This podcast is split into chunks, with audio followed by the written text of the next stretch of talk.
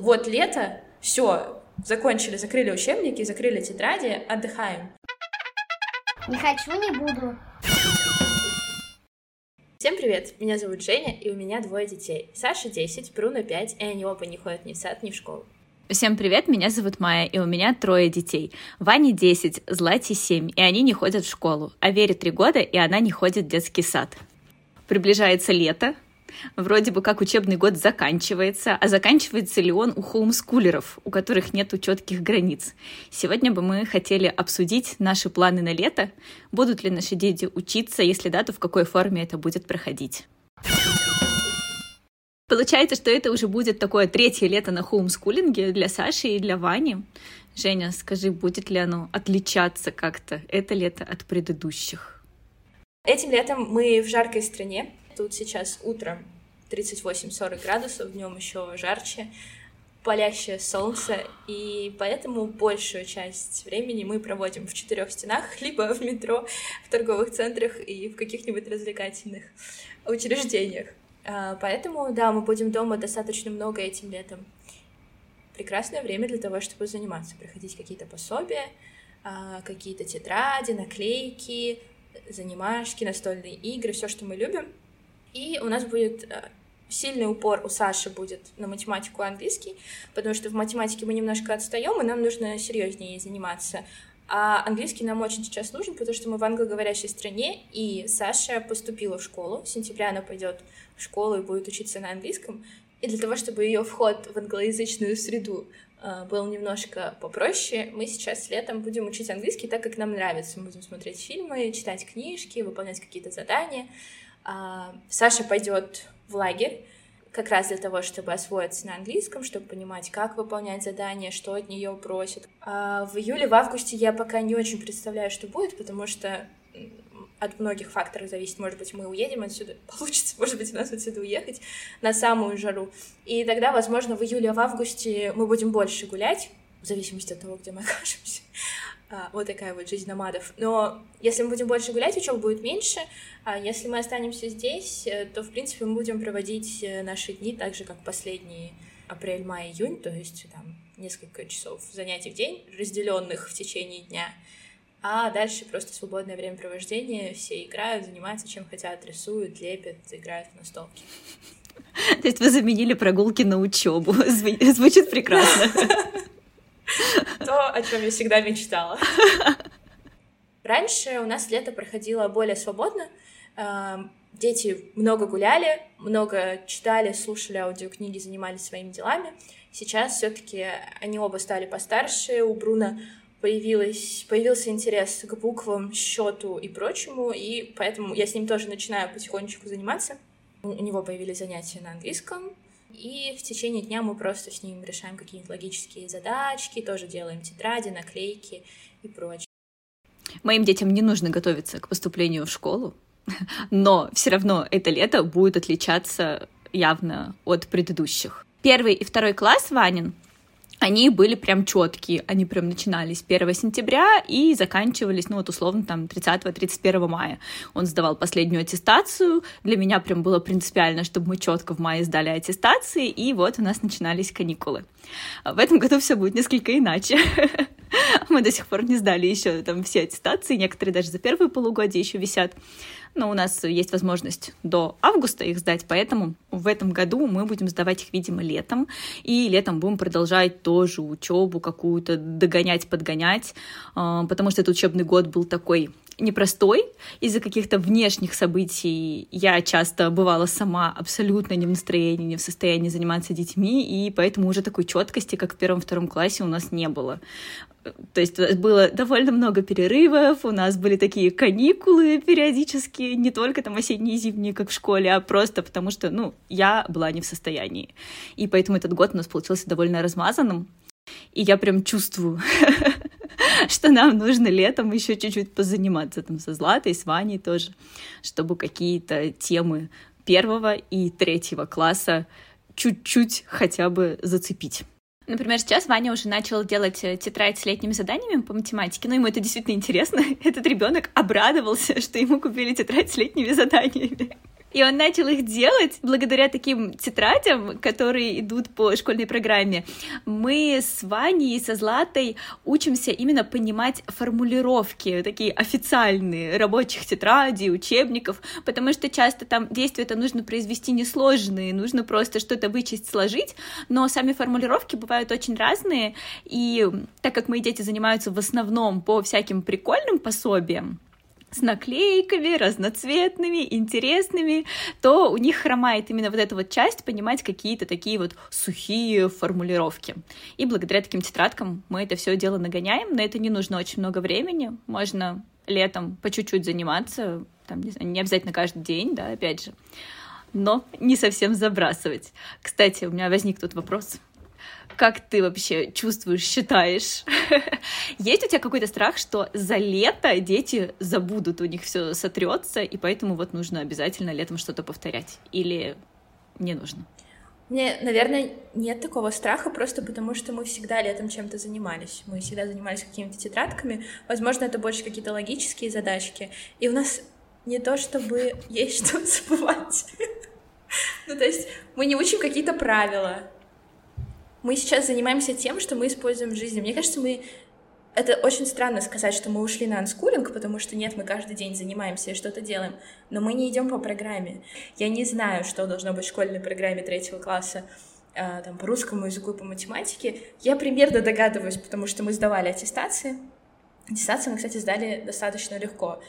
За лето нам забывать нечего, потому что все навыки, которые у Саши сейчас есть, это те навыки, которые действительно используют практически каждый день. И у нас просто не было такого, что летом, например, вообще нет учебы, что мы вообще не занимаемся. Мы всегда как-то потихонечку, по чуть-чуть занимались. Расскажи, пожалуйста, вот вы уходите, уходили, да, раньше в мае на каникулы, и чем вы занимались? Ну, каникулы в том плане, что мы не занимались именно по каким-то таким официальным пособиям. Я, в принципе, стараюсь, чтобы учеба не была чем-то таким для детей, от чего хочется действительно скорее освободиться, чтобы ты вот ждал, да, прям каникулы, что фу, наконец-то вот этого вот не будет, и можно будет отдыхать. Мне кажется, на хомскулинге можно это так организовать, да, чтобы учеба не была прям чем-то, что давит, скорее всего, вот этой вот точкой ухода на каникулы была сдача аттестации у Вани. Он сдает аттестации, и все, ему больше не нужно именно на эту тему думать. Mm-hmm. И не нужно делать какие-то такие вот официальные тетради, потому что у нас все-таки, в отличие да, от вас с Сашей, у нас все-таки больше мы придерживаемся программы с Ваней, потому что мне нужны какие-то для себя все-таки ориентиры, что вот это, вот это, вот это нужно знать. Я тут, между прочим, уже вот конец учебного года официального школьного, я с удивлением обнаружила, что в третьем классе по математике, оказывается, уже знакомиться с понятиями диаметра, радиуса круга. Ну, то есть, например, я не знала, да? Узнала, быстренько прошли, если прям так глобально рассуждать об обучении, да, и что обучение — это ведь не только рабочие тетради и не только программа. Летом удается больше времени посвятить каким-то таким интересам детей, так как э, мой старший ребенок Ваня, он очень увлекается зоологией, в частности, орнитологией. Это прям такой очень большой и очень серьезный, я бы сказала, его интерес, уже не совсем детский, а действительно у него какие-то довольно глубокие знания, которые меня саму порой поражают птиц э, появляется, которые прилетают, больше возможности куда-то выезжать, смотреть за ними, наблюдать. Вот мы с биноклями, у нас вокруг очень много парков, потому что мы живем в пригороде, и есть возможность действительно вот выходить, выезжать.